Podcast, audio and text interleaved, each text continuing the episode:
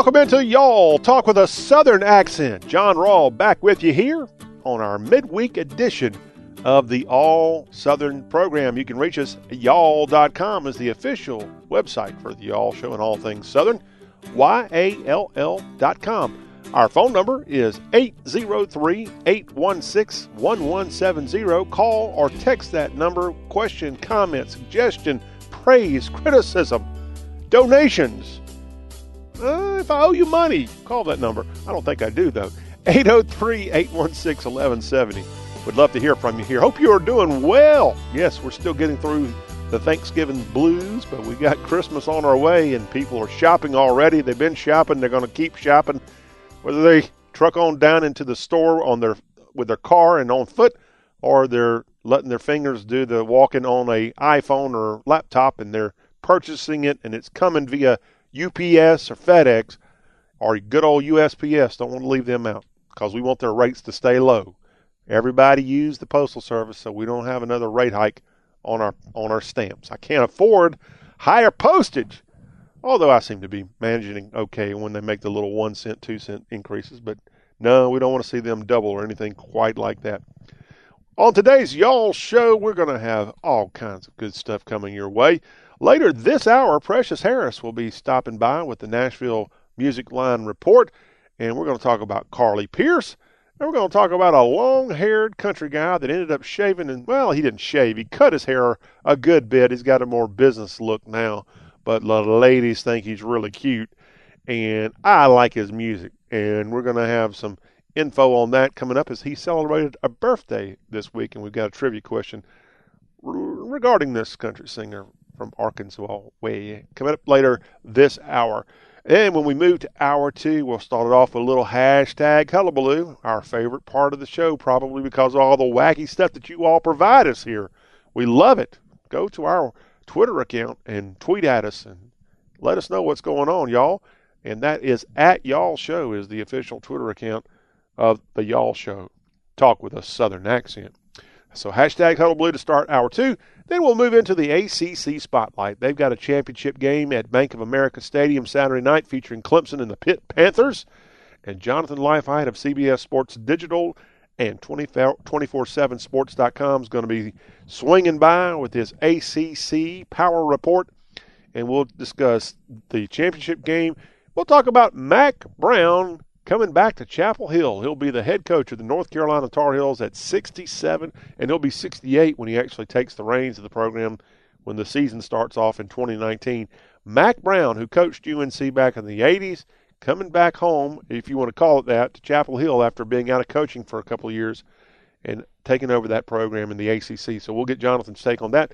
Plus, just up the road, eight miles from Chapel Hill, you'll find Durham and the Duke basketball team had a loss over the Thanksgiving break. We'll tell you about that and how that loss had them drop a few spots in the latest AP poll for college basketball. Our ACC Spotlight an hour two today of the Y'all program with John Rawl. All right, what's going on, y'all? Well, as we've talked about earlier in the week, the state of Mississippi had a big special election on Tuesday, and as expected, but it could have gone the other way. But as expected, Cindy Smith wins she was the interim senator, and now she becomes the first woman ever officially elected to the Senate from the state of Mississippi. She got roughly a 10 digit win over Mike Espy, and it was a, a big win as, again, President Trump went down to Mississippi on Monday, campaigned for her in Tupelo and in Biloxi. Mike Espy, I didn't realize this, he had President Obama make some recorded calls that went out via telephone to constituents across Mississippi to try to get them to come out and vote for him. But again, everything really not just in Mississippi, but in the South and really in the whole country, a lot of politics comes down to race. And if you go and look at the numbers, sure enough, in the black areas, they almost all went big time for Espy, and in the white areas, they almost all went for Smith.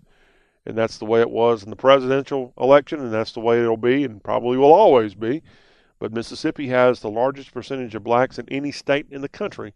And Mike Espy, a formidable opponent. I'll give him a lot of credit. He's a, a guy that comes across very classy. Of course, he's a, a guy that was actually the U.S. Secretary of Agriculture during the President Clinton era and had been a congressman representing Mississippi prior to that.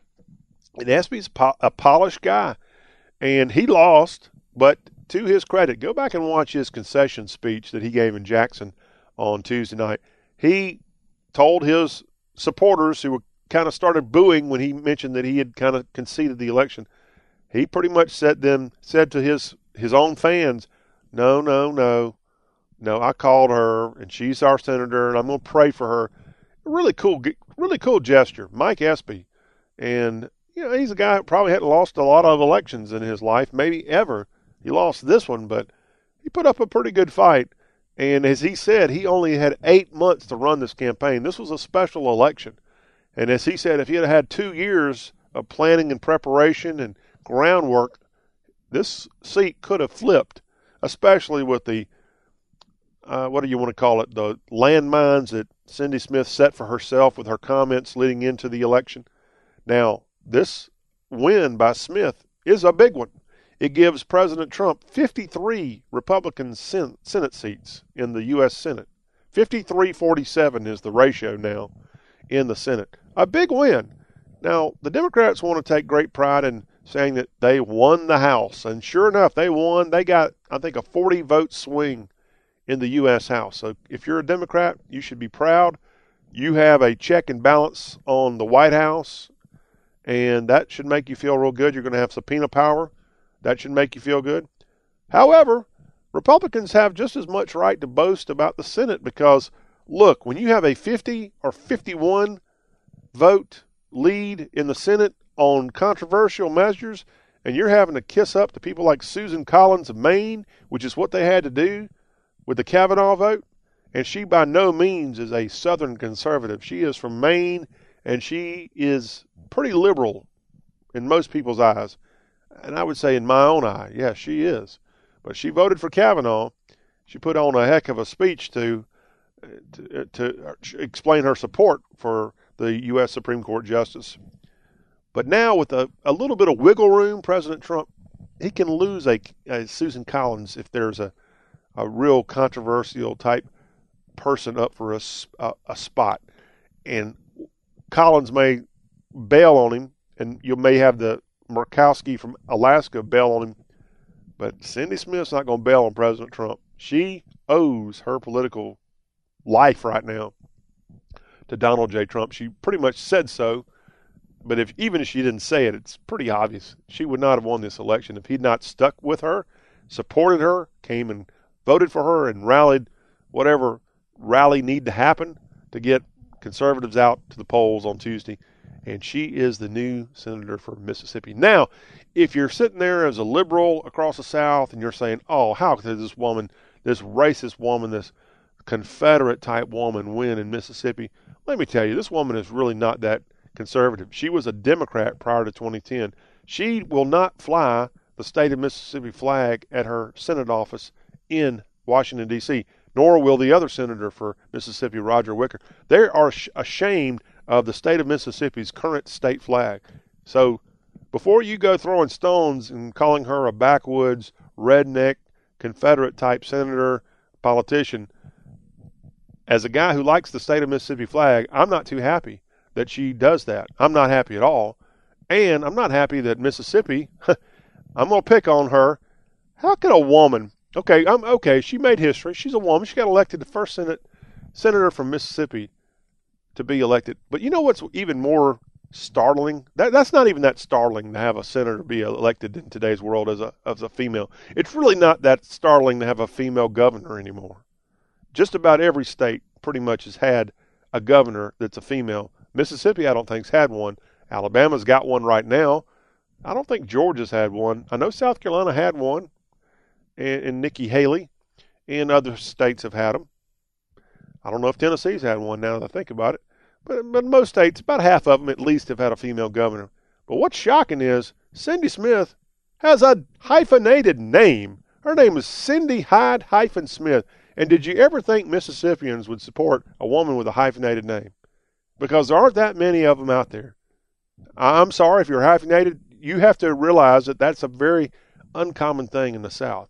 And to have a hyphenated name is a, a little bit weird in, in the South and I would argue not even conservative. you find hyphenated names oftentimes with liberals. Okay, I know that's not very scientific, but that's that's my opinion, but it's probably true. But anyway, Cindy Smith, I won't even call her Cindy Hyde Smith. Her last name in that hyphenated name is Smith, and that's what I call her, Cindy Smith. She wins, and she goes to Washington. She got on a plane at 4:30 this morning in Jackson to fly back to the U.S. Capitol to get back to work. Now, here's a guy that did not win his Senate effort, Beto O'Rourke. Beto, Beto, I think his real name is Robert. Well, he lost to Ted Cruz back on November 6th, but he's not going away quietly. He's a congressman representing El Paso, and some people are saying he may be running for president in 2020. Well, this could be a presidential move because taking a page out of George W. Bush's playbook and Rick Perry's pay- playbook, they are hating on Confederate symbolism in the state of Texas. As Rick Perry went against a state license plate for the Sons of Confederate Veterans when he was governor, hoping to be president, and President Bush had some kind of plaque removed when he was governor, hoping to be president. Well, Beto O'Rourke, who's not in Austin representing in state government, he's a U.S. congressman. He's calling for the removal of a Confederate plaque that hangs in the Texas State Capitol building and he tweeted on Tuesday, Take it down today. The plaque contains the Children of the Confederacy's creed, which is a statement that pledges, quote, to study and teach the truths of history, one of the most important of which is that it was the war between the states and not a rebellion, nor was it its underlying cause to sustain slavery.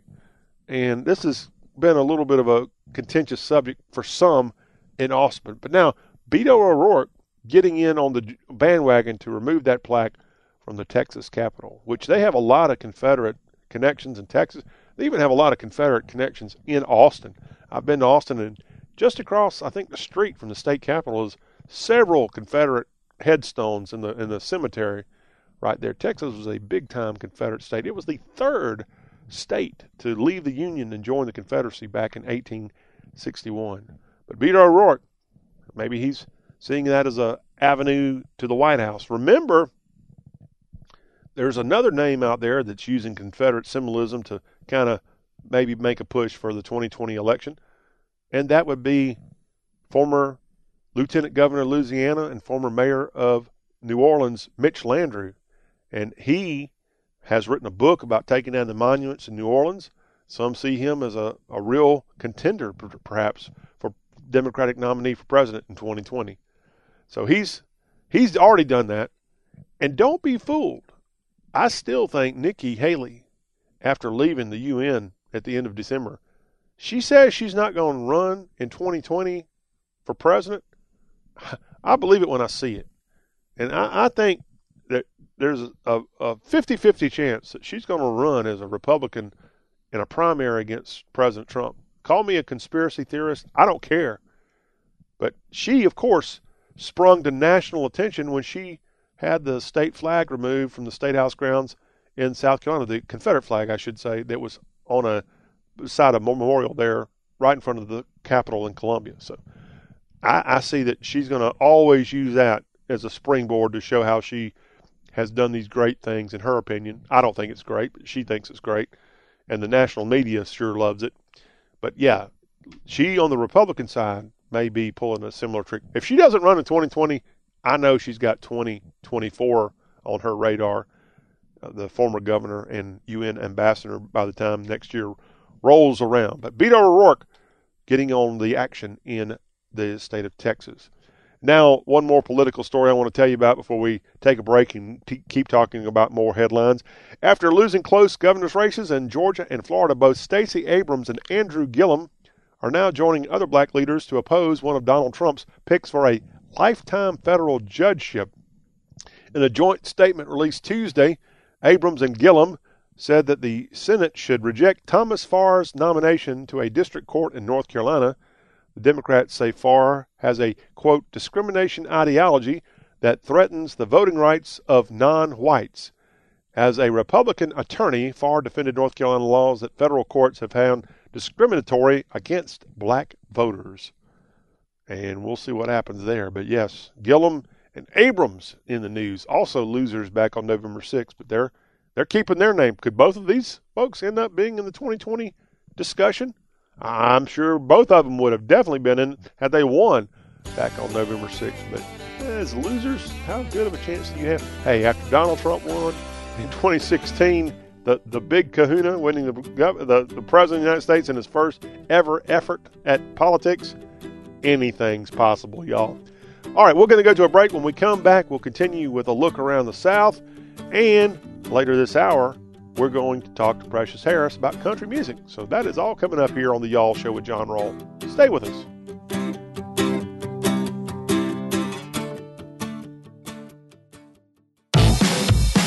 Are you ready for the intuitive LG V40 ThinQ for just $20 a month? Right now at Sprint, you can get the only phone in the market with five cameras to capture moments from every single angle. That's right, you can get the LG V40 ThinQ at Sprint for $20 a month, regularly priced at $40 a month with an 18 month Sprint Flex lease. Hurry to Sprint! This limited time offers for new customers with approved credit and a new line of service, or existing customers with an eligible upgrade. Need more reasons to hurry to Sprint? Get a free 49 inch LG TV when you lease the V40 ThinQ while supplies last. Requires registration at LG.com and a new line of service. There's never been a better time to try our network built for unlimited. Switch to Sprint today and get your LG V40 ThinQ for 20 bucks a month and a free 49 inch LG TV. Visit your local Sprint store, sprint.com, or call 1 800 Sprint 1 today. Pricing after $20 per month credit applied within two bills. If you cancel early, remaining balance due. TV ships in eight weeks. Coverage and offer not available everywhere. Excludes tax. Subject to credit and $30 activation fee. Restrictions apply. The wait is finally over. Dell's biggest Cyber Week ever is on. Save big on Cyber Week deals plus get free shipping on everything. With massive deals on Dell computers with 8th gen Intel Core processors, the hottest gaming gear, and top brand electronics like Google Smart Home, it's a sale you won't want to miss. Just call 800 buy Dell or visit Dell.com slash Cyberweek. Call 800 buy Dell for more Cyber Week deals. I used to post to job boards, only to sort through tons of resumes. just to find a few candidates for My sales team. my hair salons. That old process was not, smart. Then I went to ZipRecruiter Its technology scans resumes for me to find the right people and actively invites them to apply. so I get qualified candidates fast. Smart. See why ZipRecruiter is rated number one by employers in the U.S. Try it now for free at ziprecruiter.com slash free. That's ziprecruiter.com slash free. ZipRecruiter, the smartest way to hire. Based on Trustpilot rating of hiring sites with over 1,000 reviews.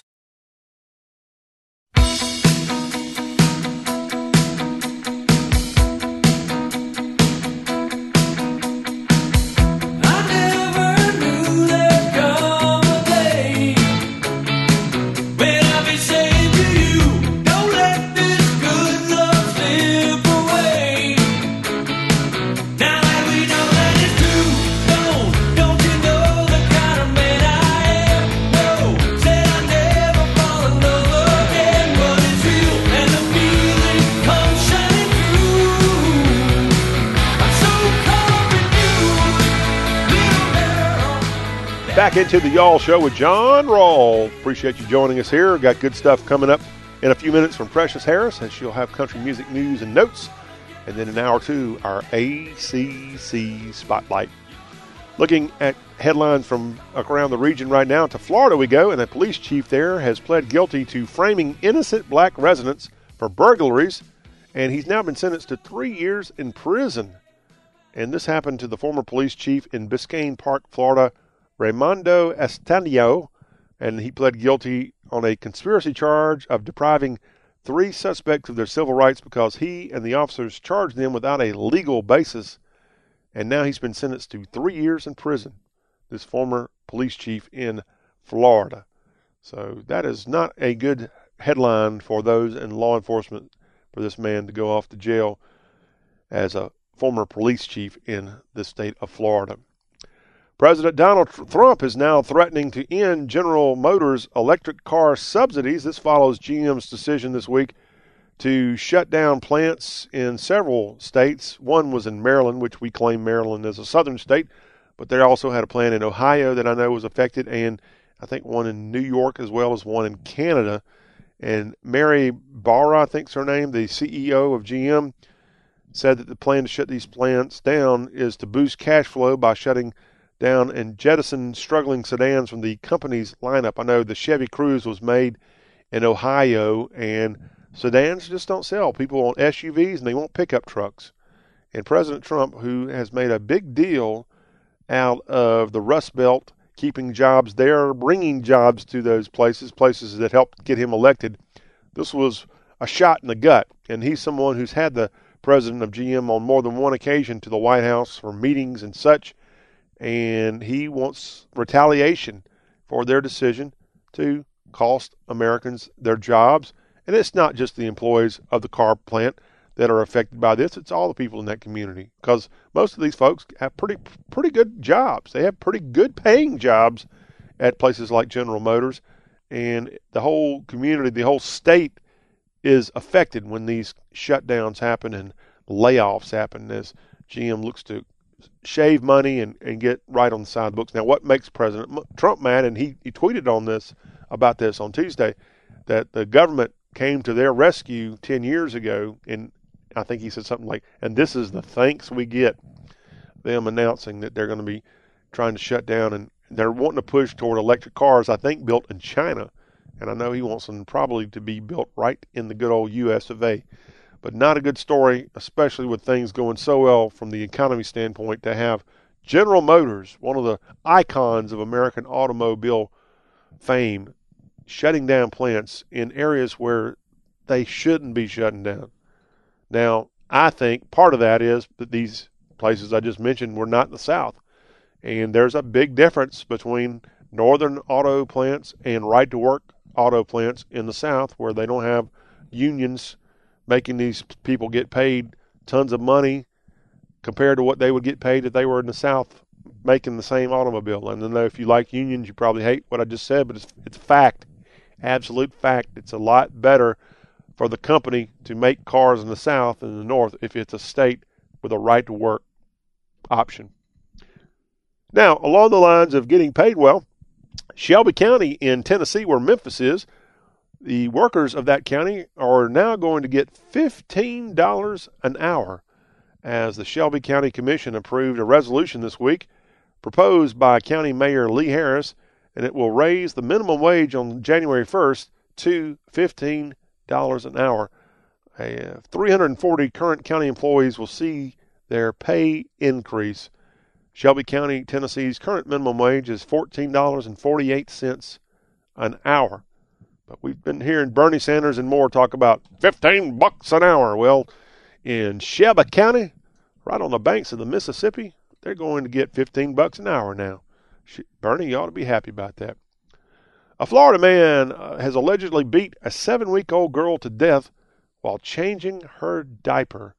As Artem Edelman, age 29, was home alone with the young girl on November 17th when the alleged incident occurred and this happened in Largo, Florida. Authorities were called to the house after reports of an unresponsive child, and the child's mother was at work. And Edelman reportedly started dating the mom while she was pregnant. Uh, an emergency crew came and tried to stabilize the young child at the home and rushed her to a nearby hospital where she ended up being placed on life support. And reportedly, Edelman told the police that he found the girl unresponsive, but it turns out Edelman later, later allegedly admitted to punching the girl in the head and shaking her out of frustration while changing her diaper, and the young child suffered a severe skull fracture and several fractured ribs. He was charged with first degree murder on Monday. A seven week old girl dying from this man punching her in the head after becoming frustrated changing her diaper. Ugh. Can you believe it? All right, Uh, believe this, we're going to have spring football to watch in just a few months, thanks to the Alliance. The Alliance of American Football is coming your way with teams, many of which are in the Southeast.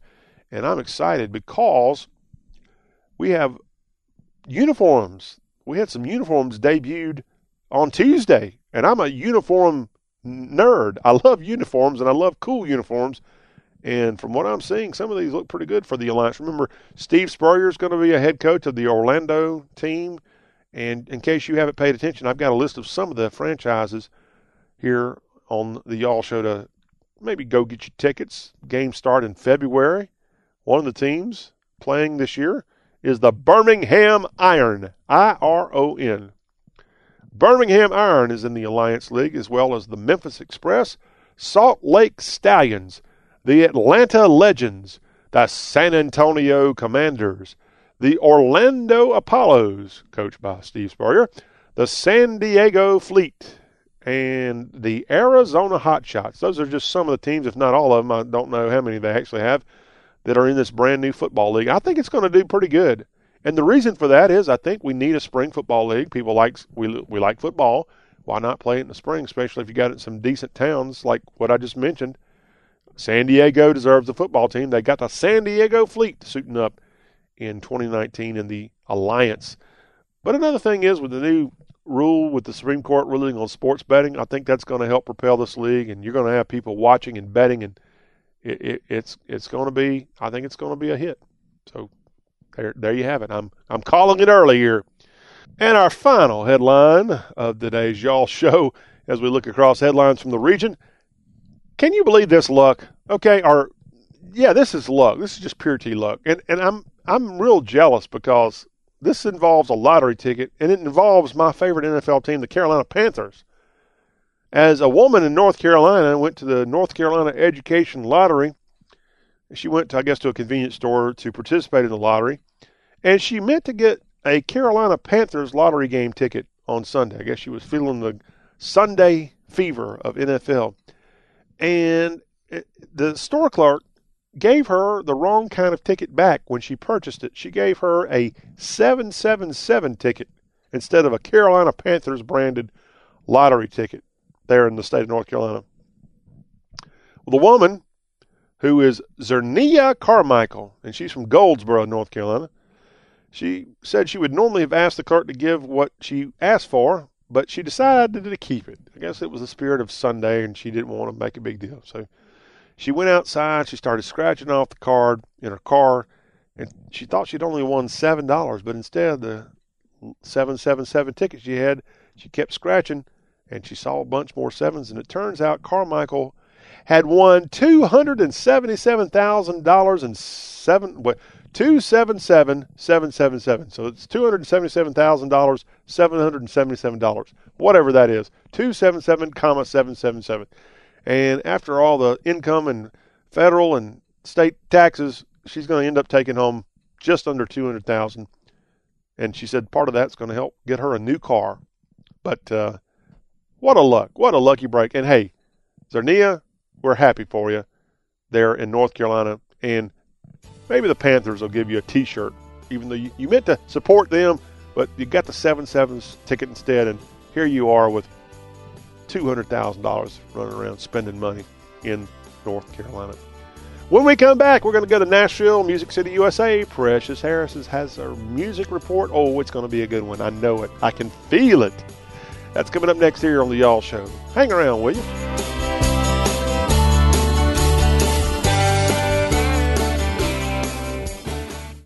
Fragrance makes for dreamy holiday gifts, and Ulta Beauty is the place to get them. So gift your impossible to impress daughter an irresistible scent from Clinique My Happy, and gift your hard to please sister a fruity and floral scent from KKW Fragrance. And then get ready to gift yourself too, because when you buy a fragrance of $50 or more, you'll get a free plush throw or luxury robe for having the good sense to gift great sense. Get ready to gift. Get ready to glam. Get ready to shine brighter. Ulta Beauty. The possibilities are beautiful. When I have a cold sore, I want something that works. Herpecin L penetrates deep to treat your cold sore, and it's enriched with lysine, vitamins, and lemon balm for soothing relief. But even when I don't have a cold sore, I still want something that protects against a flare up. Herpecin L protects against certain triggers caused by the sun and cold, including flare ups from sun damage with its added SPF 30 protection. So it treats and protects. Works for me. And me too. Herpecin L works when you have a cold sore, works when you don't. Use as directed.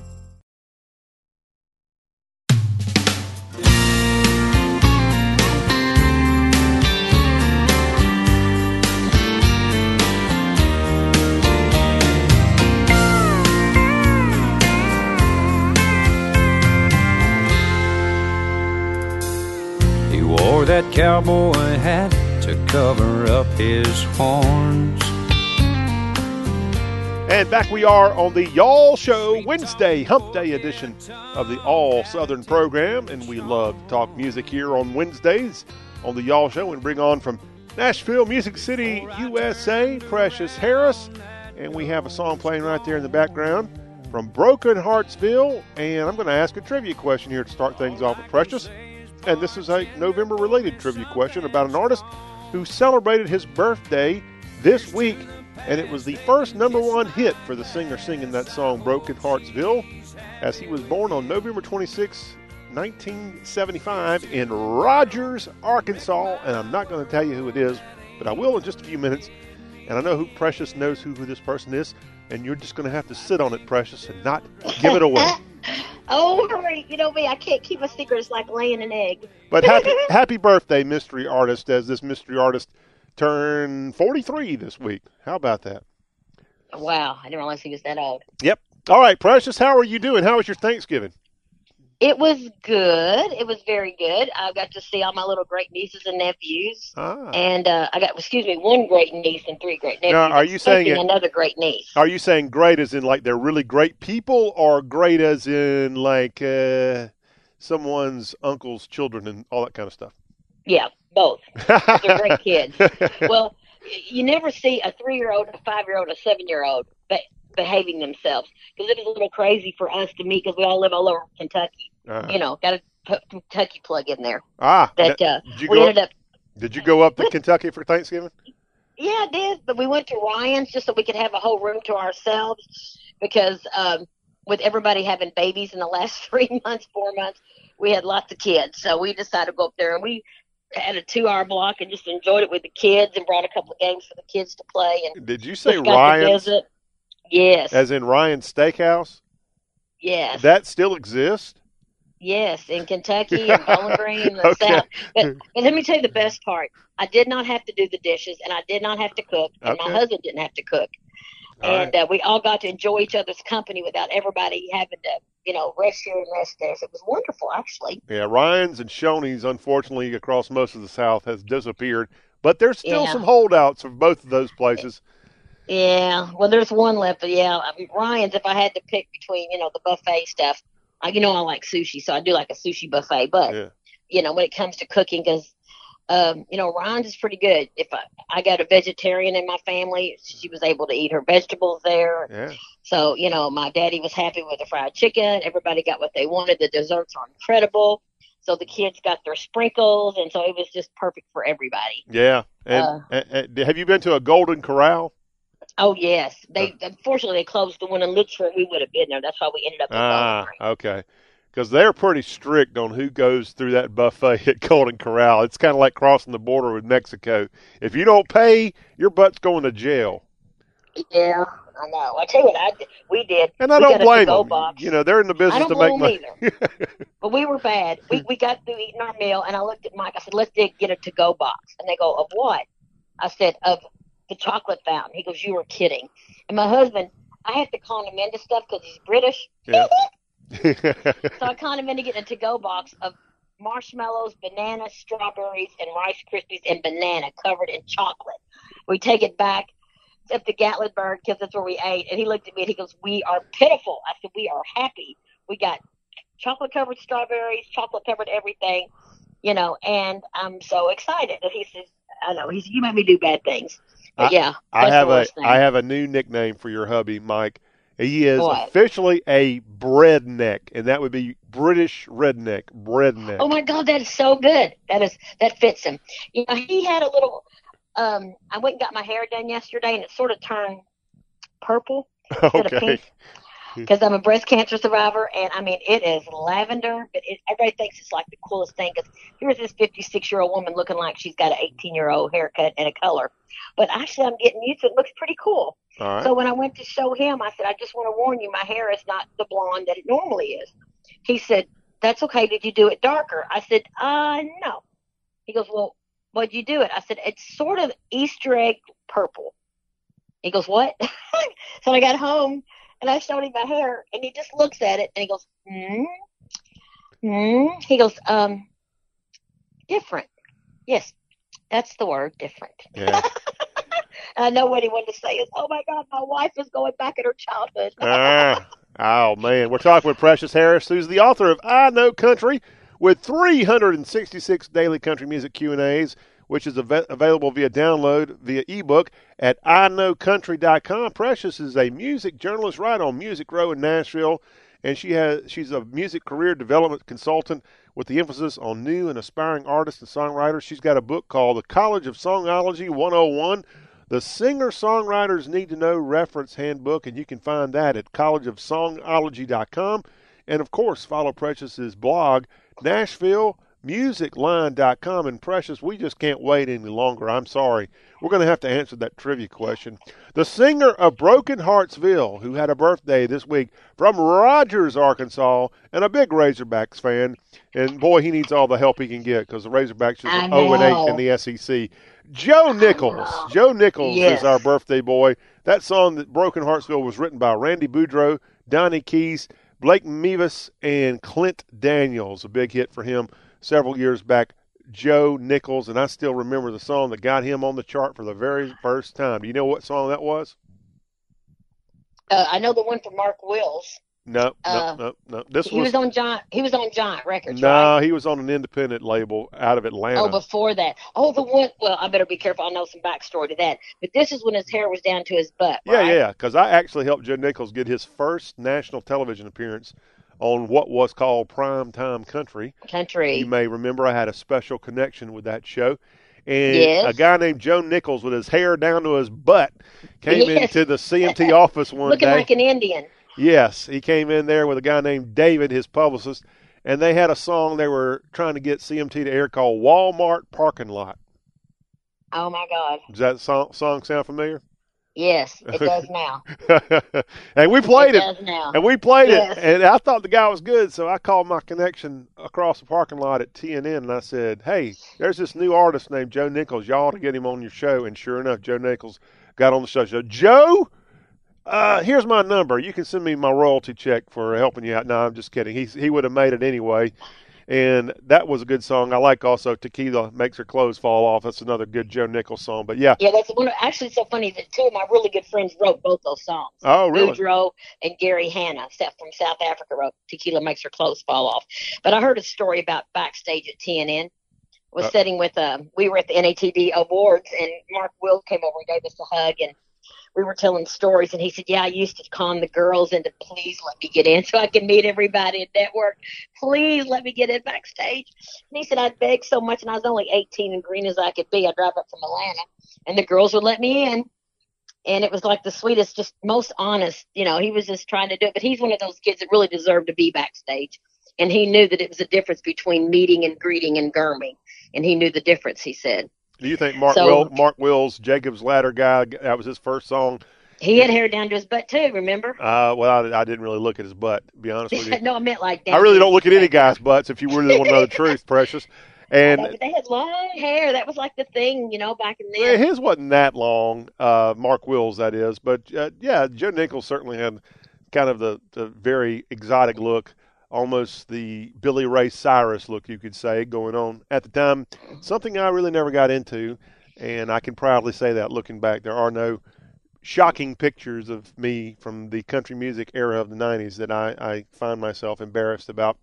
But I'm very proud to have known Precious Harris in those days, and we had a, a lot of good times. Precious, let's talk about some modern stuff if we can. We'll turn the page, unfortunately, to modern country music because I, I like terrible. that. I like that old stuff too. Hey, first off, seems like things are slowing down a bit. Is that common in music eh, around post Thanksgiving, Christmas? The the artists are they for the most part off the road? What's going on? Yeah, they're off the road. I mean, everybody was downtown uh, last night at Really? uh, Whiskey Jam. Yeah, I got kids playing there next Monday. Whoa, whoa, whoa, whoa, whoa! Whiskey Jam. How did I not know about Whiskey Jam? Whiskey Jam took the place of where they all used to hang down.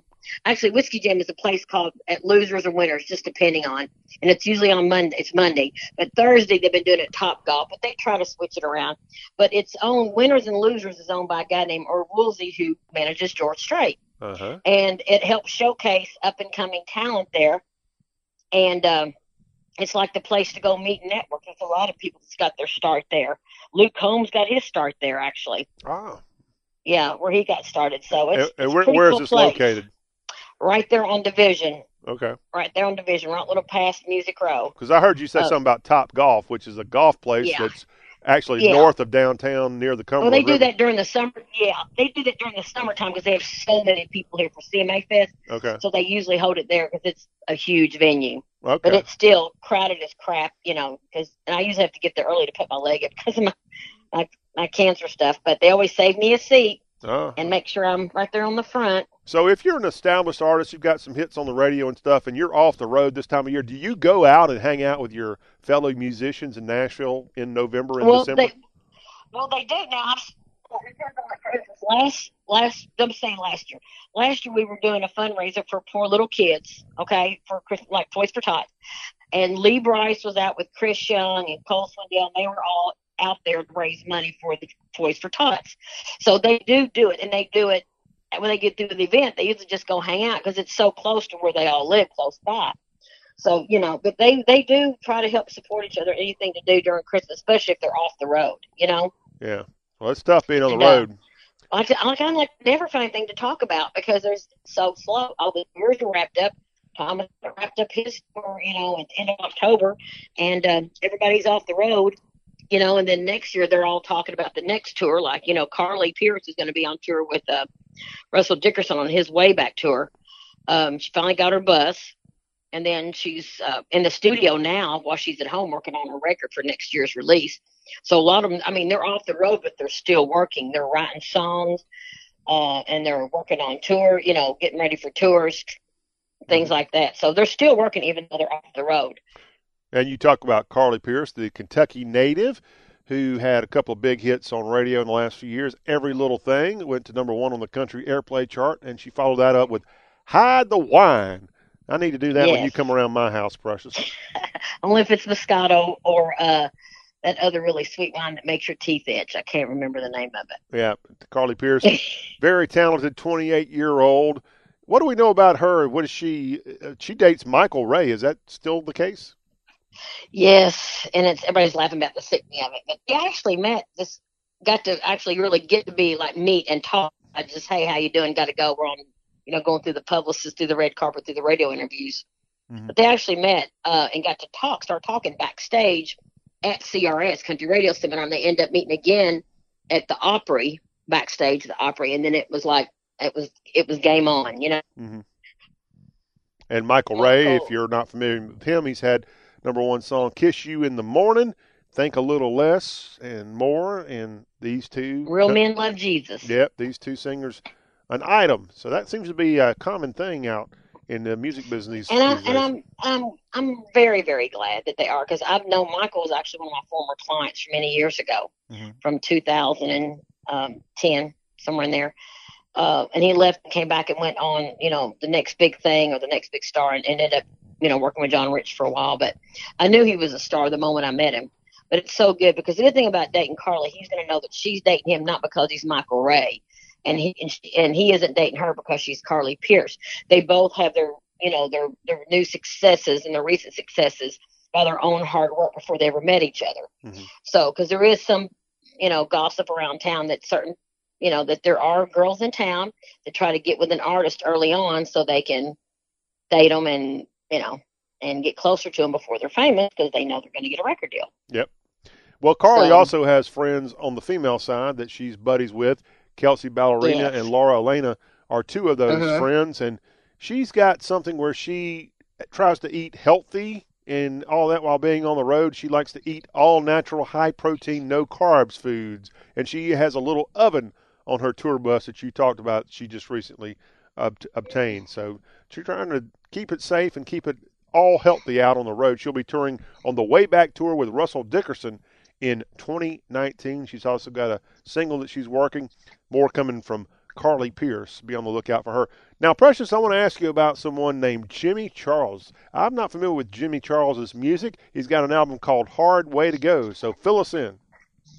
Okay. Well, Jimmy Charles is, uh, I actually got to meet him for the first time. I did a little bit of review for him. Uh, I went to his album release party, but it was also a, um, a, a benefit for his, uh, he has a, a cancer, uh, a cancer organization called I'm Not Alone. and it's also his current single, and it's basically telling the story of cancer from a perspective of a teenager, um, and a married man, and a young mother, and a senior citizen, um, and it become an anthem of hope. And uh, but it was uh, it just they have several survivors there that night, and me being a survivor, even though I'm still dealing with other kind of cancer, but it's to help raise awareness, everything from breast cancer to prostate cancer, everything that can help save a life, you know, and realize there is a support team out there, and it's people that you may not even know will come to your rescue to help support you. But uh, it's just it was just a wonderful night. I mean, and they just the band and the lyrics and bringing the cancer survivor, you know, and especially the ins- inspiration and the uplift it gave because me, you know, being a cancer survivor many, many times over, I know the fight and the hardest, biggest thing you have to to face is the fight. And if you got support, it makes it a whole lot easier. That's how I get through it. Wow. You know, so good for Jimmy. Get a chance, check him out. Will He's do. He's very talented, and his heart's the biggest Texas. All right. Is that where he's from? Uh, no, I think he's from Florida. He, he, had a great tan and was talking about the beach, so I got a feeling he might be from Well, Florida. they got tans and beaches in Texas hard to too. hear where he said he was from. I had tears in my eyes. I was actually crying, not really listening during some of the things he was talking because I actually could feel some of the things that these other people had been through. It's very emotional. Yeah. And I'd taken two clients with him, but it was wonderful. It was just really heartfelt. And again, Precious here, we're talking to Precious Harris. She not only knows her country music, but man, she's been through more than the average Joe would ever have to deal with with health. And you've had cancer, you still have cancer, and my goodness, Mhm. we need to have we need too to have busy a co- for cancer. Yeah, too busy. Too busy. TBC, too busy for cancer. But we're glad Yeah. that you can take some time to talk with us here on the Y'all Show. Precious, I don't know if you saw this. It just got released on Tuesday, but in addition to Nashville being a great town for music, coming in April of 2019, it's the 2019 Nashville Comedy Festival, and Jay Leno, Jeff Foxworthy, and other funny folks will be in Nashville performing at different venues, including the Ryman Auditorium and the Grand Ole Opry House, with a lot of comedy come mid-April.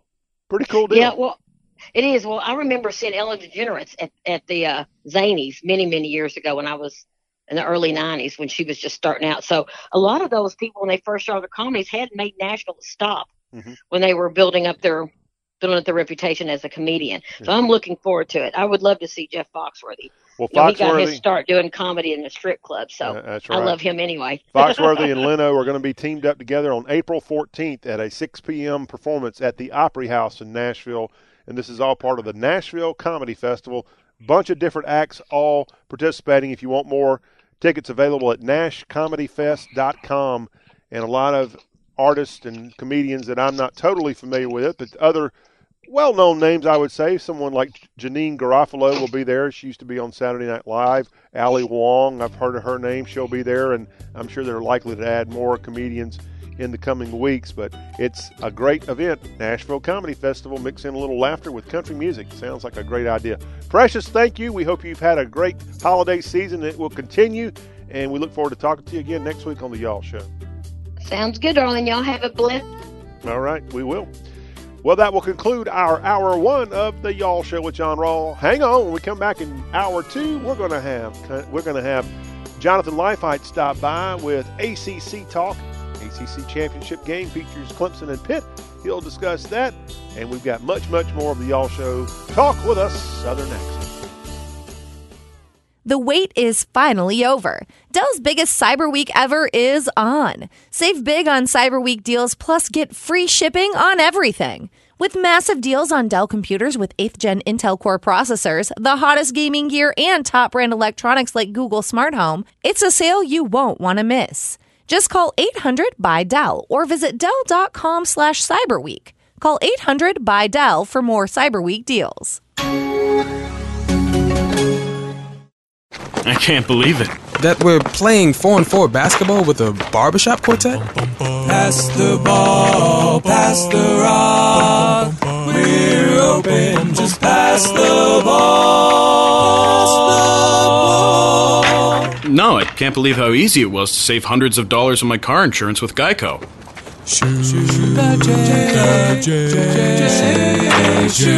Believe it, Geico could save you 15% or more on car insurance.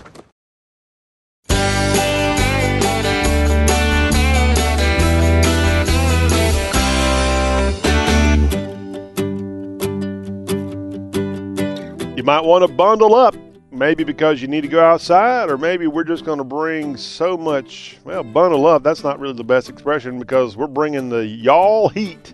So you might want to unbutton a, a button or two and cool off because we're bringing the heat if you're if you're up by the fireplace and enjoying a nice Wednesday. Hello, welcome to the Y'all Show Hour 2 with your host, John Rawl. The show all about the South. We are just plugging along, giving you all kinds of Dixie goodness here on this show with the General, John Rawl. In a little bit, we're going to talk a little ACC football and basketball. Jonathan Leifheit will be joining us. He is from 247sports.com and CBS Sports Digital.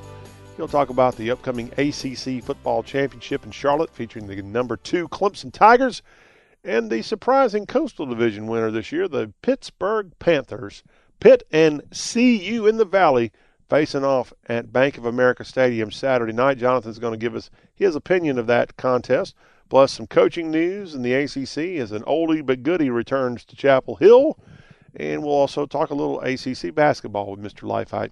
A programming note you'll want to make sure you tune us in tomorrow here on the Y'all Show because we're going to have our Dixie destination be Bellingrath Gardens and Home, which is in Theodore, Alabama just down the road from Mun. Well, it's just down the road from Montgomery, but it's not far from Mobile. Believe it or not, when you want to say where Theodore, Alabama is, you just say, "Oh, we're south of Mobile." And there's not a whole lot south of Mobile, Alabama, but yes, sure enough, Theodore is actually south of Mobile. If you look on a map, it's out toward what is that? Uh, what do they call that? Dauphin Island. That's it. Dauphin Island's on the left side if you look on a map of Mobile Bay, and on the right you've got Gulf Shores and Orange Beach and all that beautiful area of the coast of Alabama. But Dauphin Island is connected kind of down there on the peninsula if you go to that part of lower Alabama, L.A., Theodore, Bellingrath Gardens, and home. And Sally Erickson from there will be joining us to talk about Magic Christmas and Lights. That's going on right now through the month of December at Bellingrath. Truly a treasure along the Alabama Gulf Coast. That'll be on the Thursday, y'all. Plus, we'll talk SEC football on Thursday as we'll spotlight the SEC championship game going on in Atlanta on Saturday afternoon. Georgia and the Alabama Crimson Tide. Will the dogs get revenge? Will the Alabama Crimson Tide keep on their roll tide roll to the national championship game and berth in that? We'll find out come Saturday. So good stuff coming on Thursday. Plus on Friday, tune us in as always for our free for y'all and General Gridiron. Speaking of football, we'll have the General Gridiron Championship edition coming your way on Friday of the Y'all Show. Now on the Y'all Show, without further ado, it's the Wednesday version of bum bum bum bum bum bum bum bum hashtag hullabaloo. I better I better play, do a little da da da da da da just for our Georgia fans and for our Clemson fans. I guess I should give you a championship little hum along for hashtag bum, bum. And for Pitt, I don't even know your fight song, so apologies there. I'll tell you what, Pitt, I'll make it up to you. I will play your fight song when we feature the ACC Spotlight in just a few minutes, even though you don't deserve it. Pitt lost this past weekend in their final regular season game to Miami. They were creamed by the Canes, but they still won the Coastal Division, so they get a chance at Clemson this weekend. Remember, Pitt beat them, what, two years ago in Death Valley with an amazing field goal at the buzzer? So maybe that magic will be back for Pitt this weekend in Charlotte. On hashtag Hullabaloo, we start things out with Lara Lyn Carter. And on Twitter, it's L A R A L Y N Carter, an Emmy Award winning TV host, chef, author, and creator of Wicker and Whisk. At Whisk, Wicker and Whisk is the Twitter account. And I, I mentioned something from her before. I think she's on Georgia Public Broadcasting in the state of Georgia with some cooking stuff. She lives in Albany, Georgia. Albany, as Paula Deen would say, that's actually Paula Deen's hometown, is Albany or Albany. I think's how Paula says it. And she is a chef there. That is uh, Lara Lyn Carter, not Paula Deen. Paula Deen done left Albany for the big lights of Savannah, and she ain't coming back. I'm kidding. I'm sure she does go back to her hometown, but for the most part, she doesn't go to Albany very much she leaves that to Lara Lyn Carter to do all the good. I need to remember. I've only been to Albany one time, and I actually pigged out at a really good soul food restaurant there. I, that's a legendary place. I need to do some research sometime and share with you. Frankly, I need to get back to Albany, but Albany's one of those places in the South. Unfortunately for them, they're not on any major interstate, so you kind of you kind of have to be wanting to go to Albany if you go to Albany. And I just happened to be swinging through there one time. But anyway, Laura Lynn Carter's got a new book called Skinny Southern, and it is 90 reinvented classics without the guilt. That's a great book out right now from this author and TV host. But she put a tweet out that I wanted to discuss with you. And she actually had a, a message here in her tweet that included the book that she has, Skinny Southern. She says, My little man is loving his elf in the shelf PJs that Tim, aka Dylan's elf, brought him when he arrived Thanksgiving night.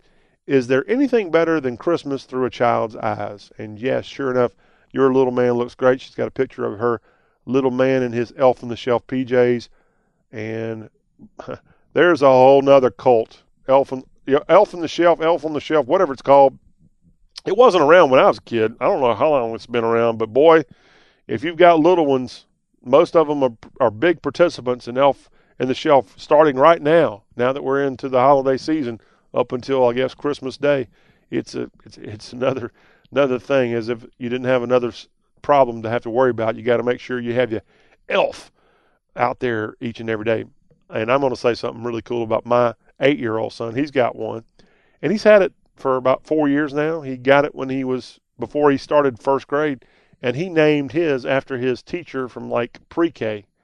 And so the elf is still called what the teacher's last name was, which was Mrs. Cox there in Oxford, Mississippi. And so my son's elf on the shelf is Cox, C O X. Go Cox, Gamecock fans.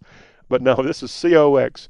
And he loves Cox, and we got to make sure Cox is doing his role right now that we're in the Yule tide.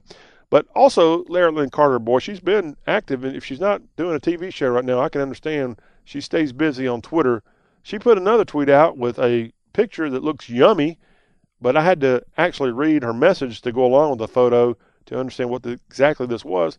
But she said, quote, about to pop these babies back in the oven, delicious pumpkin cranberry pecan biscottis that are gluten free and refined sugar free. These just scream holidays. Look for the recipe and the photo of the final product on my website in the morning. And again, you can go to her website. I think it's Wicker and Whisk. She's the creator of that. That is at least what it is on Twitter. And she has the book Skinny Southern 90 Reinvented Classics Without the Guilt. And I don't know if this particular item, pumpkin cranberry pecan pecan biscottis, I hope that's how you pronounce that word, are in there. But it looks looks good, and I bet you it's pretty healthy for you. So check it out from Miss Carter. Moving on on the Twitter sphere to Joshua Bowden on Twitter at X the Bowden X. X the Bowden B O W D E N X. And Joshua wrote that we started a classic live wreath with magnolia, and sure enough, he's got a picture of a magnolia Christmas wreath. I have never seen that done. It looks awesome. So, Mississippians, you're proud of magnolias? Here's a great idea. If you don't have one already, go make you a wreath out of magnolia leaves. It looks great. Got some lights on it. You can do some cool stuff. Now, any kind of wreath looks good. Even fake ones are better than nothing. I mean, I can understand why some people don't want to put up a Christmas tree. That's messy, especially a live one, and it takes a long time. You got to bring it down. But a wreath, that's pretty simple. So everybody should have a wreath on their door at Christmas time. Now here I am without one right now, but I, now that I've seen a magnolia Christmas wreath from Joshua Bowden on Twitter, I, I think I think I will go out and make me a purchase. Todd Dean is on Twitter at Todd Dean SV. Don't know what that means, but I love Todd Dean, what Todd Dean wrote here on the Twitter sphere. Todd, by the way, a proven visionary and leader in the entrepreneurial investment community. Hey, a visionary leader in that community? Entrepreneur, entrepreneurial investment? That's big stuff. Todd, I need to, we need to talk. I, I need some entrepreneurial money. To make the y'all show, we, we'll just buy our way into everybody's ears and eyes around the southeast, and we'll just become part of their everyday life. How's that sound? That sounds good to me. But you, you got to have money to do that. Todd needs to help me out. Todd writes on Twitter. I love it. He's got a quote from one of our legendary Y'all magazine columnists, the great Lewis Grizzard. Lewis Grizzard's wife, widow, widow, I should say, Dedra, gave us permission when we published Y'all magazine for seven years from 2003 to 2010 to reprint Lewis's old columns that he wrote in newspapers around the country. And she gave us permission to put those in our magazine, and we did, and it was awesome. And we, you can still go to y'all.com and find those. And we will continue to promote Lewis Grizzard here on the Y'all Show and any Y'all endeavor. A, a true talent. We lost him way too young, it's sad for me as a guy who's now pushing late 40s to know that I've actually outlived Lewis Grizzard. But yeah, Lewis Grizzard. Here's a quote from Lewis. Quote, the game of life is a lot like football. You have to tackle your problems, block your fears, and score your points when you get the opportunity. Lewis had a way with words for sure, and that's a great one. Todd, thank you for sharing that great Lewis Grizzard quote here. Georgia boy, Lewis Grizzard. I'll be thinking about him. I think about him every time I see the Georgia Bulldogs play between the hedges because he loved those dogs. And if you know the story about Lewis, his ashes were spread at Sanford Stadium. So somewhere between the hedges is the spirit of Lewis Grizzard, and it will always be there. Now, if he could only have those ashes spread somewhere better than Sanford Stadium, if you don't like Georgia, and I, I'm not a big Georgia fan. I respect Georgia, but uh, yeah, I, I don't know about the Georgia. Oh, okay. But I like Lewis Grizzard, so Lewis, I'll, I'll let you slide. William I. Stewart is on Twitter at William I S T U A R T, author of the Gemstone Chronicles, an award winning young adult fantasy series. And he's Lena's husband, husband and Laura's dad. All right. He's a U.S. Navy vet and wants to know that he's a writer. Okay, William, we, we look forward to seeing what you got to say here. Well, he has a photo along with a statement. And, well, I, you can't help but read what he says. He writes, William, Here's a quintessential Southern dish cheese grits, and the sausage patties aren't bad either. And I love that combination. Grits are good. Grits are wonderful. And if you're a Southerner, you got to like grits. I'm sorry. My son, who I just bragged about with his Cox elf on the shelf, I'm still working on him with grits. It's going to be hard because grits are something, unfortunately, most kids, well, frankly, most parents just don't cook uh, and I'm I'm guilty of that. It's so much easier just to give a kid a bowl of cereal, but kids need some cooking, even grits, and grits are something you can do in the microwave for goodness sake. So anyway, I've got a challenge with the grits with my son, but as William says, you got to have cheese grits. You put that American cheese in those grits and stir it up. It's great, but what do you put with that? And there's a bunch of different options. But from a meat standpoint, are you more of a cheese grits and bacon guy or gal? Are you more of a sausage person? Or, I, I mean, frankly, I got to have meat at breakfast time, but I can't have grits alone. I got to mix them in with scrambled eggs. I don't think there's too many combinations for breakfast for sure, maybe all meals, better than the mixture of grits and scrambled eggs. Is that not one heck of a combo? I like grits and I'm okay with eggs but when you merge them, when you marry them, God, that is some amazing stuff. And I want to thank my local Waffle House. That's where I had my Thanksgiving meal. It was the only place open that I could find on Thanksgiving evening. And that was my Thanksgiving feast this year. Waffle House with their grits. And I had some great grits and great eggs. And I even splurged and got the dollar burger they have there. And I want to thank the staff that worked at the Waffle House there and throughout the South on a holiday like Thanksgiving, where a lot of places are indeed closed. But they have one. I had sausage, believe it or not, the night of Thanksgiving when I was picking out at the WH, and it was the round sausage patty. Yeah. Oh, mm, I, am gonna have to stop talking here. I'm, I'm getting too emotional here. But William, thank you for that. And yes, you're absolutely right. Cheese grits and sausage, a great combo. And finally, keeping the talking about food going here. Kelly K. Swanson on Twitter, and she likes to explain here at KK16, the Twitter account. She's got MN and then an arrow toward the state of Texas. So it looks like she's a Minnesota native that has moved to Texas. And she says she's a mama, a traveler, and an NDSU alum. That would be North Dakota State University, the Bison. The best team in FCS football, by the way. They're in the playoffs this weekend. And she's a Minnesota Vikings fan. Okay, well, Kelly, we know where you stand. Kelly K. Swanson at KK16. But here's what she put on Twitter. Had sweet potato pie for the first time yesterday. Couldn't tell the difference had it been pumpkin. Okay, so she can't tell the difference between a pumpkin pie and a sweet potato pie. All right, well, I don't want to pile on our Yankee friend here too much that's found her way to Texas because at least they kind of are the same color, pumpkins and sweet potatoes. So yeah, if they're made that way, you can you could tell. But yeah, there's a difference. I mean, the sweet potato pie, that's just more southern, and I like pumpkin pie, but just around Thanksgiving. But I can see where you're coming from, Kelly. So oh, that's a good point. Now, Kelly, we gotta we gotta get you out there. And I saw a graphic. I should have saved it and brought it up here today. It was a graphic of the whole country on Thanksgiving. I saw it come out, and it's certainly not scientific, but it had a listing of the pies associated with Thanksgiving based on different states.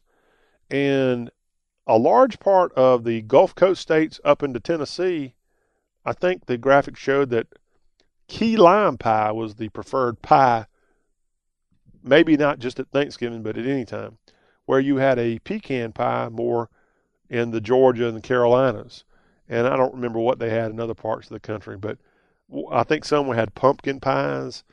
And I'm trying to think, was there something else? Maybe a bourbon pie Kentucky. I, I, I should have paid more attention. But the point is, Kelly, thank you for sharing that about sweet potato pie. We're glad that you're becoming more accustomed. Next thing we know, Kelly, you'll end up living in the South the rest of your life, like most people from Minnesota end up doing. Would you rather be in the South right now or in minus 20 degree weather in Minnesota pulling for your Vikings? All right. Well, we appreciate that and all of our feedback here on hashtag Hullabaloo with John Rawl. When we come back, all right, we've been telling you about it. We're really going to pull it off. Jonathan Leifheit standing by with the ACC report, and that will close out our hour two of today's Y'all Show. So stick around for some great college football talk from Mr. Leifheit. That's ahead on the Y'all Show. Talk with a Southern accent.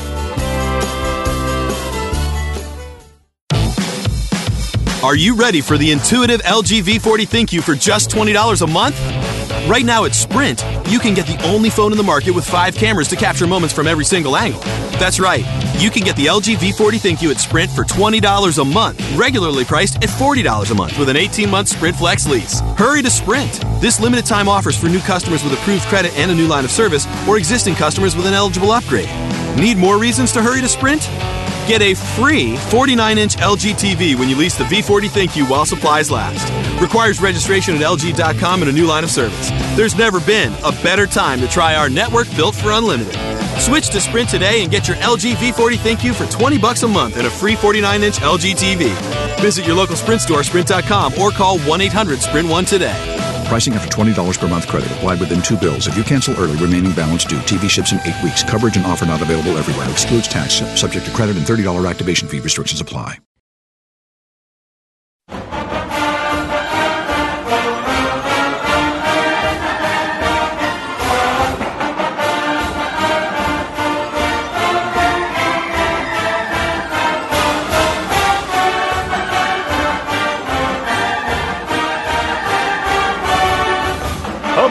Around here on the Y'all Show with your host, John Rawl, and we are glad to have you back on this all Southern program where we talk college football a good bit and we talk college basketball and other things college.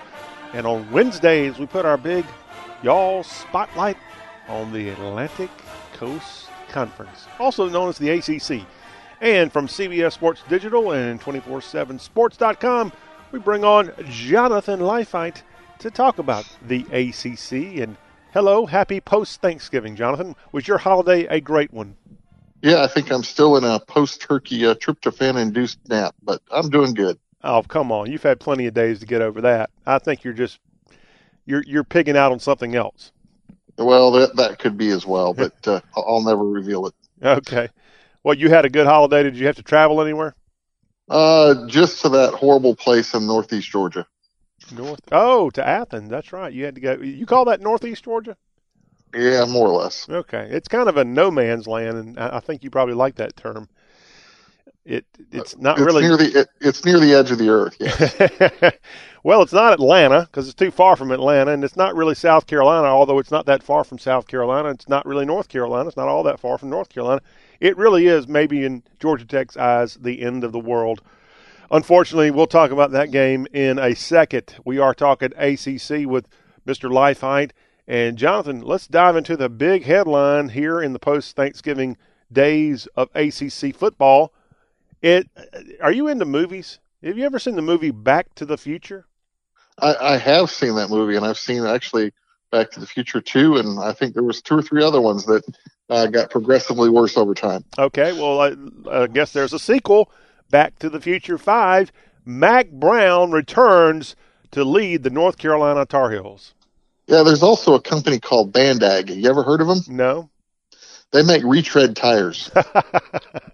Okay, so does that mean you're not a fan of this move? Um, yeah, you know, not really. Okay. So, but but it may it may work out all right for North Carolina um, if Mack is able to uh, um, you know get a good set of assistants. So he'll be 68 years old by the time the season starts next year. And uh, you know, if you're a recruit and you're looking at your coach at, at, at you know kind of that age, you're kind of going, well, is he going to be here or not? Um, Is, you it, know, is so- it going to be alive? Is that what you're asking?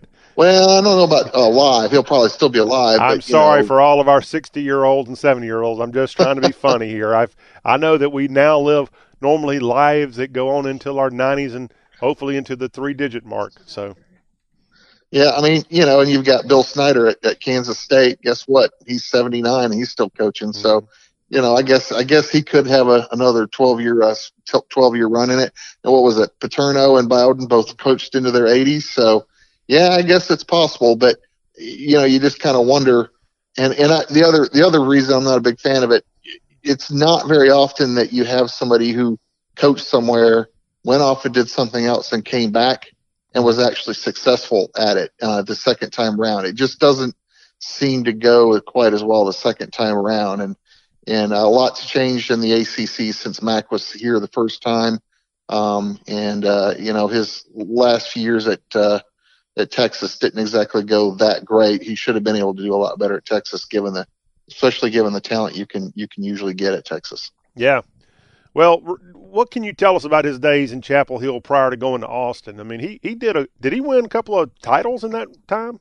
He never won a. Uh, he never did win a, a an ACC title, but he did come in second. Um, so uh, his he had a pretty pretty long run. He actually started out with uh, with consecutive, and this is this will be amazing because you could never get away with this this in this day and age. But he started out with uh, two one in ten records, and I believe it was in '87 and '88 that he did that. And then after that, um, or maybe in '88 and '89, after that, he kind of got his program on the on the winning side, and by 1993, he actually had a had a 10 win season. And then I guess the the pinnacle of of his accomplishments there at uh, at North Carolina were uh, 96 um, when he took the team 10 and two, um, and they finished number 10 in the AP poll. And then he followed that up in '97 with a with a an 11 and one record and a number six finish uh, in the in the polls. So um, he you know took them pretty much about as high as they've ever been um, at up in Chapel Hill. And then uh, following the '97 season, he took off for uh, for Austin. Yeah. And of course, prior to Chapel Hill, he had done a pretty good job in New Orleans leading the Tulane Green Wave. Yeah, he uh, actually I think he had two losing seasons, and then the third season he got him back on the kind of back on the on the winning path, and uh, and then he, then it, from there he took off to to North Carolina. You know, the funny part is, as I go back and look at this, and I didn't realize uh, he was kind of a, a guy that was really young when he when he got his first head coaching job. That seems to be more of a trend lately to get a younger guys the head head coaching jobs. But back in the '80s when he did that, it was a pretty rare occurrence to see a guy as young as uh, Mack was to be uh, heading up a program. Mack is back in the ACC. And speaking of the ACC, Jonathan, I know you know the answer, so don't blurt it out if you actually do know it. But just for fun, can you tell me, and this is really for the audience in case you do know the answer, can you tell me at what ACC school Mack Brown played as a player? Do you know? I actually cannot tell you that. Wow, I stumped Jonathan Leifheit. And while I'm at it, to maybe help confuse you e- even more, do you happen to know the hometown of one Mack Brown? Uh, no, I don't. He is from Cookeville, Tennessee.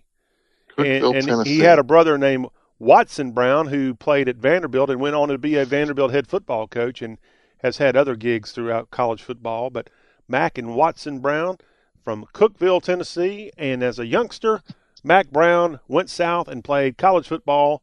At he may have even started out at Vanderbilt. I, I think he may have transferred into this ACC school, but he played for the Florida State Seminoles. No, I did not know that. Yep. I did not realize that's where he came from. And I'm sure some Noles fans would maybe thinking, "Hey, if this guy was available to coach, then then why did he let us know that he was available to coach again? Because we could sure use him on the reservation." Yeah, they didn't have a very good season.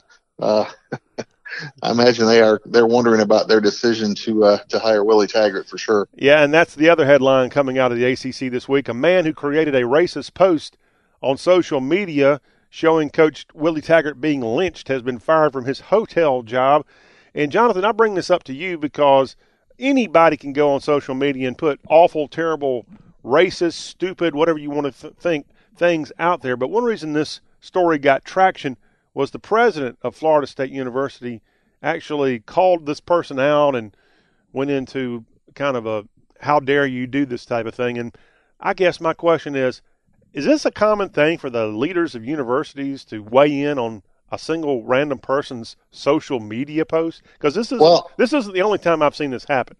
It's not. I wouldn't say it's uh, uh wouldn't say it's a, a rare occurrence, but, but it's not a common occurrence either. It's it's fairly infrequent, but occasionally you'll have somebody who just goes a little beyond, or in this case, a lot beyond uh, the bounds of good taste and and decorum, Mhm. and uh, you know they'll they'll they'll do that, and we'll see it more and more, and you see it more and more, you know, across society. People, you know, I, I, it's funny to watch how how you know what people have said or and whatnot. They might have put some silly little thing out on on Facebook or Twitter or some other thing, you know, 10, 12 years ago, and people now are digging it up and bringing it back to haunt them. So um, it doesn't surprise me. Um, you know, it, it seems to be a medium. Uh, Twitter and Facebook are now not just mediums for social things, but it's it's become you know a political uh, a political medium and, and that type of thing, and and for sports and other things. So it doesn't surprise me to see somebody you know in a particularly egregious situation uh, to see the leadership from a university or other places step up and go, hey, that's out of bounds. You need to be uh, held accountable for it. Well, this sentiment came toward Coach Taggart after the Noles were really hammered at home to the Florida Gators. The Gators won, I think, for the first time in five years in that rivalry, 41 14, and an ugly scene there for FSU fans. Jonathan, looking back at last weekend in college football, did you happen to see the rivalry game in the Commonwealth between Virginia Tech and Virginia? Because the Hoos absolutely blew that one. Yeah, that that I, I I tell you what, I don't know that I've seen a a team blow it worse than that. They really had that game won and managed. I don't know. I'm not even sure how they managed to do it. I watched it and I still couldn't believe as I was watching it happen, uh, watching them blow that game. They had that thing uh, really won. They had taken a, a pretty substantial lead. I believe they were up 10 uh, with just a few minutes to go, and somehow or another uh, managed to give up the the points. Excuse me, they were up, uh, I guess, 14 uh, or so, and and and allowed uh, Virginia Tech to come back in and win that game. It, it it took it to overtime, and then and then brought it back. Uh, then Virginia Tech managed to win it in overtime. So it was quite a quite a bad scene if you're a Cavalier fan. And to make you know kind of add insult to injury, um, this now makes 15 straight, count them, 15 straight victories uh, that the uh, Hokies have had. that, the- that the Hokies have had over the Cavaliers. Oh, and another insult to injury. With this win, the Hokies' hopes of continuing their bowl streak remains alive because with the win they got the uh, number five win, and then they've got a game coming up this weekend against Marshall, and a victory there will send them to a bowl game for like the 30th straight year, something crazy like that. But Virginia could have really benefited from a down year for Hokie fans, and they fell apart. I think Virginia and LSU need to get together and have a bowl game of the biggest chokes because LSU, if you saw that game with Texas A&M, they choked big time, and I'm not Well- sure God wasn't on Texas A&M side in that game. There's no way LSU should have lost that one. Well, I I think not only was uh, not only did they choke, but I think uh, I think the officials gave it away Yeah. because I saw I saw the ending of that and it was pretty ridiculous. You know the the amount of of chances that the officials second chances that the officials gave. You know from the interception that wasn't to the extra second to the interference call. I, there just was a, a litany of things that happened Yeah. for for LSU to lose that game. Pretty crazy. But Virginia Tech does win, so good job if you're a Hokie fan. In the Palmetto State of South Carolina, a big game, a big opportunity for South Carolina to end an ugly losing streak to Clemson, but Clemson prevails 56 35, the most points the Tigers have given up this year to Jake Bentley. And I heard something from Will Muschamp, the head coach of the Gamecocks this week, where he said something to the effect of Jake Bentley had more passing yards against the top five team than any quarterback in SEC history in that game against Clemson. I don't know how many he had, but it was a, a ton of yards in that game and a couple I of believe it was a, I believe it was a little over 500, Yeah, like okay. 510. Yeah, and a bunch of touchdowns too. And he did not win SEC Offensive Player of the Week. Well, you know when you when you got a LSU and A and M playing to 74 or 72 game, Yeah. you know somebody's going to get it out of that one, I'm sure. But Clemson wins, and of course they remain 12 and 0. They've got the conference championship. We'll talk about that with Jonathan here in a little bit. We already told you about what happened in Florida. Kentucky shellacked the Louisville Cardinals 56 to 10. Boston College went to Chestnut Hill and got a big win, 42-21. BC is 7-5. Syracuse now is 9 and 3 on the year. Pretty good year there in upstate New York. Miami defeated the Pitt Panthers in a surprising score, 24-3. Pitt's the other side of the bracket in the ACC championship game. Wake Forest killed Duke. I don't know what's happened to Duke. They must have fell apart. They must have let the Clemson game beat them two weeks in a row as they lost at Yep. home 59 to 7 to the Deacs. Deacs that was a shocking, absolutely shocking score. I saw the the score kind of going up, and at one point it was 31 to seven, and I thought, holy crap, that's a butt whipping. Mm. And then I turned around and saw the final, and I was like, wow, 59 to seven. if 31 Lord. 7 is a butt whooping, what would 59 to 7 be, Jonathan? I, I I don't know. I think you run out of things to whoop at that point. Well, talking about a whooping, did you see the NC State North Carolina game rivalry there at Kenan Stadium? Yeah, I, I did watch that, and uh, of course that was uh, went to a went to overtime. Uh, NC State then managed to push it in for a touchdown after after uh, shutting North Carolina down.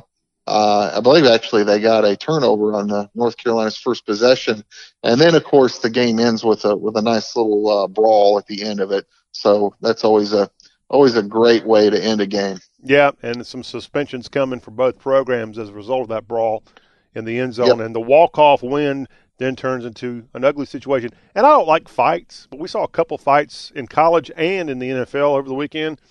And it reminds you that this is not a gentleman's sport, Jonathan. There's a lot of emotion. And Yep. you know what's funny is they go hitting each other with helmets on. That's not quite quite as fun. I wish they'd take the helmets off and we could see some real some real punches being leveled. I'm kidding. Yeah. Of course, they're going to suspend me for saying stuff. But look, that's you know that's why people go to wrestling. That's why they go to NASCAR. They want to see violence, and you see plenty of violence out there with pads on. But yeah, these emotions get raw, especially after a walk-off win as NC State got over their rival in. I, I do have to. I, I do have to chuckle a little bit at myself. You can always tell who the really smart players are. They're the ones that actually do take their helmets off to go fight the guys with the helmets on. Yeah. Jo- Jonathan, I wish the Georgia Tech Yellow Jackets would have had a little fight in them as they went over to Sanford Stadium between the hedges, and for the first time in like seven years, Tech walks away losers between the hedges. 45 21, the Dogs get it done against Tech. Yeah, that was uh, pretty much an ugly game. It was uh, it was over by uh, pretty much the end of the first quarter. Um, Georgia was up, and they were only up 14 to seven. But at halftime, you could you could see that they were uh, the clearly the dominant team. Halftime score was uh, 38 to seven, and then more or less, Georgia came out, decided, all right, we're going to score one more time, and then they emptied the bench. So, you know, Tech was able to make the score a little more respectable, and they they played through it. Uh, but everything they did was largely against the, the second team, so not a not a very favorable outcome if you're a, a Yellow Jacket fan. Yeah, bad ending there. However, we want to tell te- Jacket fans Georgia Tech finished second in the Coastal Division. I don't know what that's going to get them. Maybe a pat on the back from you, Jonathan.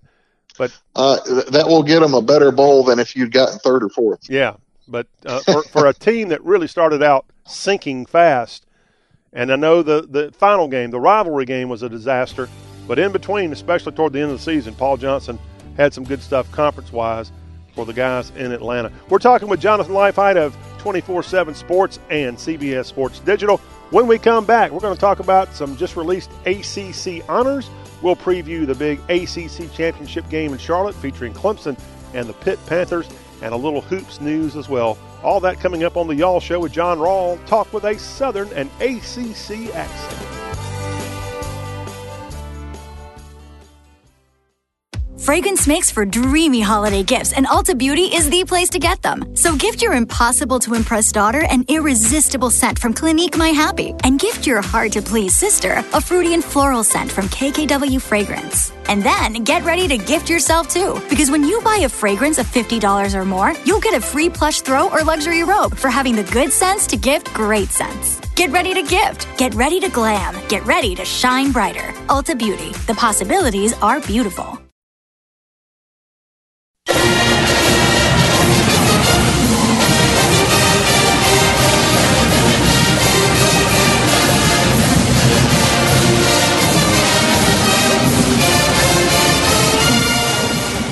Tying up the loose ends here on the Y'all Show, where we discuss all things Southern, whether it be news, opinion, politics, and we also have cooking, barbecue news and info.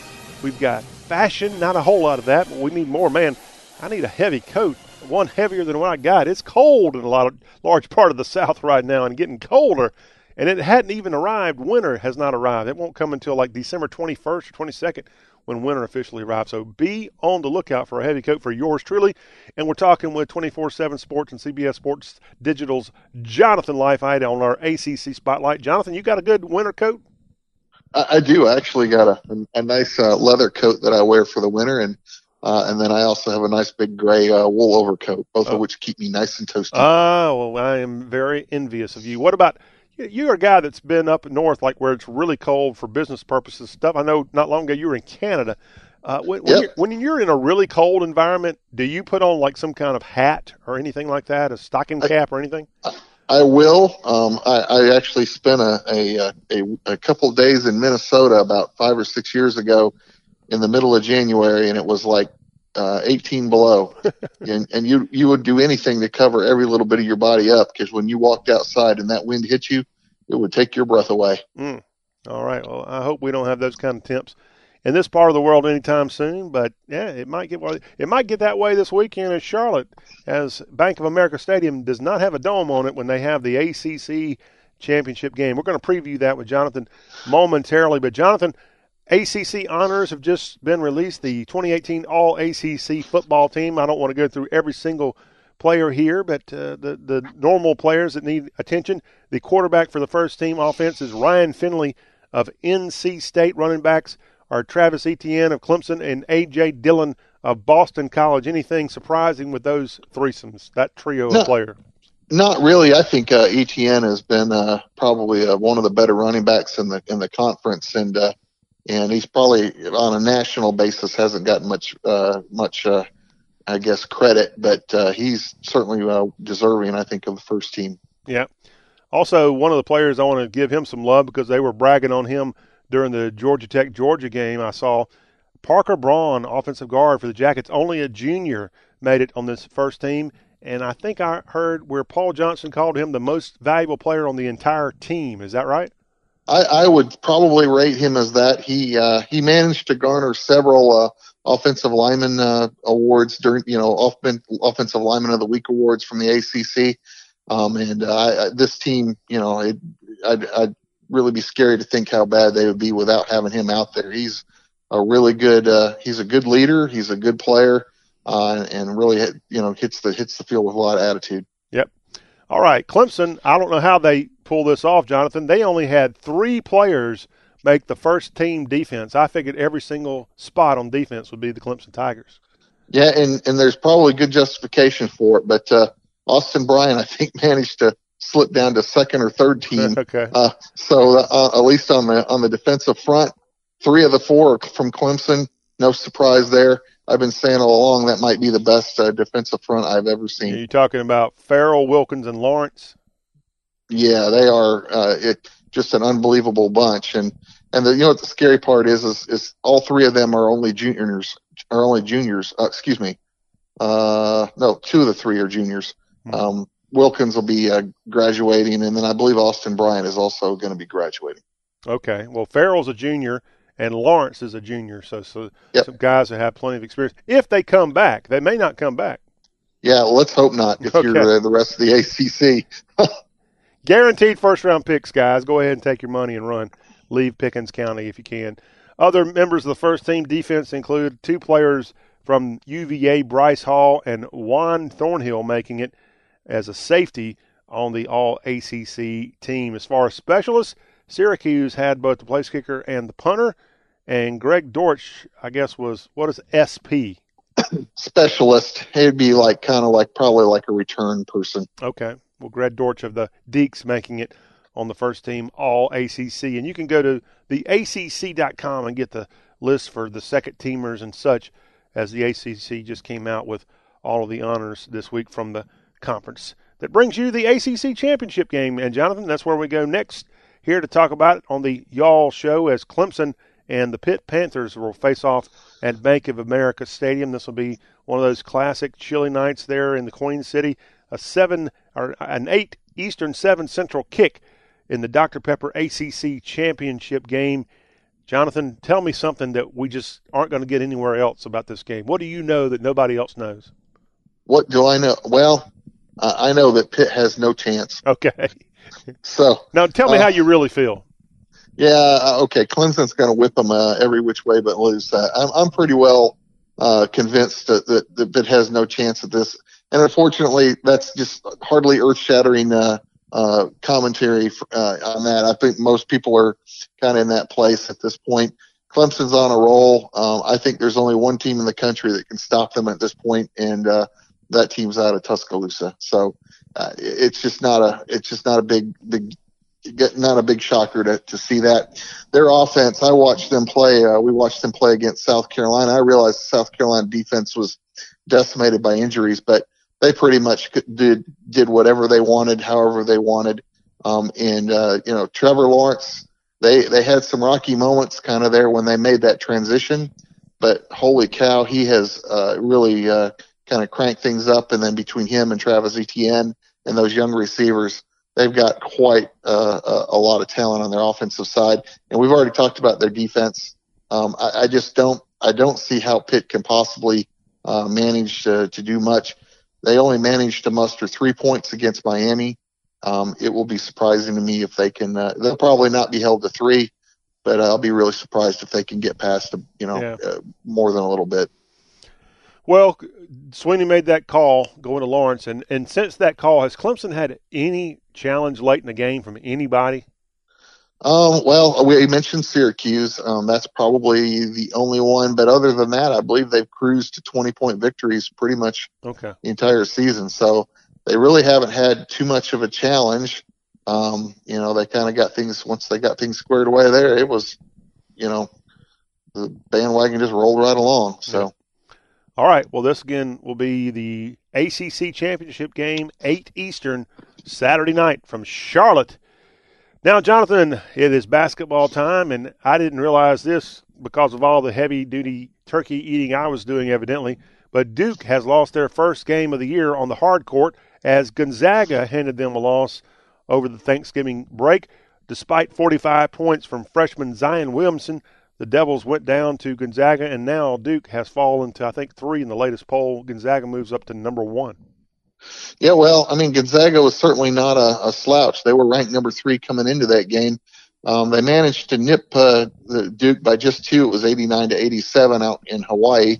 Um, so, uh, but uh, you know, not kind of a surprise to see them lose, kind of with uh, given that Fab Five uh, that they have, kind of that came in that, that recruiting class that was so incredible. But again, you know, at that level, if you don't come prepared every single night, you can play a team like uh, like Auburn or or uh, Gonzaga, and both of those are top ten teams. And if you don't come prepared, you're going to get you're going to get beat. So um, both of them, uh, you know, Auburn managed to keep it close, but Gonzaga was able to get over the top. Yep. Jonathan, this week the ACC's playing some games midweek against the Big Ten. Anything on that front you want to mention before we get out of here with you for the week? Yeah, I believe. Uh, I think the ACC has won uh, won last year. The last last few, they've all been close. Mm-hmm. It'll be interesting to see kind of uh, who manages to come out of there with uh, kind of the victory, or if it'll end up tying. So, but uh, those games will start kicking off here in the next couple nights. I know the, the Yellow Jackets, for example, play tomorrow night uh, against Northwestern. So we'll kind of see how it goes. It's always always fun to see how the the two conferences fare against each other. I think it's a a really fun series, and uh, hope hope they'll continue that for a lot of years. And of course, we have conference versus conference action coming later in December. Are those games usually like right around New Year's when those start? Uh, you're talking about the Big Ten Challenge? No, thing? no, no. ACC conference play in in conference play. Yeah, that usually starts. Usually it's um, right around New Year's. The first game, a lot of times, will be the first weekend after there. They might sneak one or two in right before New Year's, but generally speaking, New Year's is about the demarcation point for, for conference play to start. All right. And again, you can follow all things ACC at 247sports.com. Jonathan's website that he does a great job is gojackets.com. But no matter your ACC loyalty, 24 7 Sports and CBS Sports Digital has a site that covers both football, basketball, and recruiting, which is coming up pretty darn soon. When is that big signing date in December? I believe it's. Uh, I think it's got to be the twentieth or the twenty-first. That's college Uh, football's early signing date. Actually, I'm pretty sure it's the twenty-first. I believe the 22nd. Normally they do it the twenty-second, but that's on a Saturday this year, so uh, I believe it'll be on the twenty-first this year. So it's not on a Wednesday like it is during the main deal where it's the first Wednesday in February? Uh, correct. Okay. I guess they know what they're doing, Jonathan. Yep. Actually, I am. I am wrong. It is on a Wednesday. It will be on the uh, December nineteenth. Okay. All right. I thought they would maybe try to be a little consistent, but who am I? Jonathan Leifheit, 247sports.com. That's who he is. And I'm just the y'all guy. That's all you need to know about that here on the y'all show. Jonathan, we look forward to catching up with you after the championship game this weekend and cruising through the month of December with you. How about that? Sounds good. I'm looking forward to it. All right, Jonathan. Thank you very much. Well, that will wrap up our show for today. I want to thank you for tuning us in. I want to again thank Precious Harris for joining us with a country music report and all the other goodies we brought your way. We hope you enjoyed it. Coming up on Thursdays, y'all, we're going to go to Alabama. In Theodore, Alabama, which is, believe it or not, south of Mobile, is Bellingrath Gardens and Home and we'll be discussing Magic Christmas and Lights, which just kicked off the other day. It's going to run through the month of December. It's, it's truly a gem on the Alabama Gulf Coast, and we'll be discussing that in our Dixie destination on the Thursday, y'all. Plus, we're going to talk about the SEC. Got a big championship game at Mercedes Benz Stadium coming up, and that features the Georgia Bulldogs and the Alabama Crimson Tide and we'll talk about that and what else is going on. Believe it or not, there's a couple of SEC games going on this weekend that are not part of the regular season. Well, they're they were scheduled, and then because of the hurricane, they got pushed back. So there's more than just the championship game in the SEC this weekend, and we'll tell you a little bit about that all in our SEC spotlight. So all that coming on Thursday's Y'all Show. You don't want to miss it. Until that time, have a great rest of your PM. You've been listening to the Y'all Show with John Rawl. Talk with a Southern accent.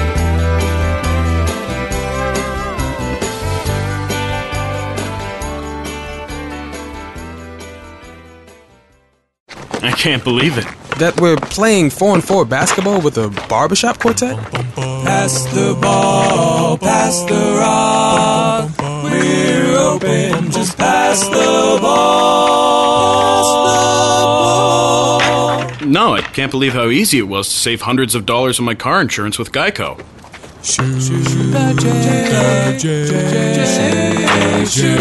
Believe it, Geico could save you 15% or more on car insurance.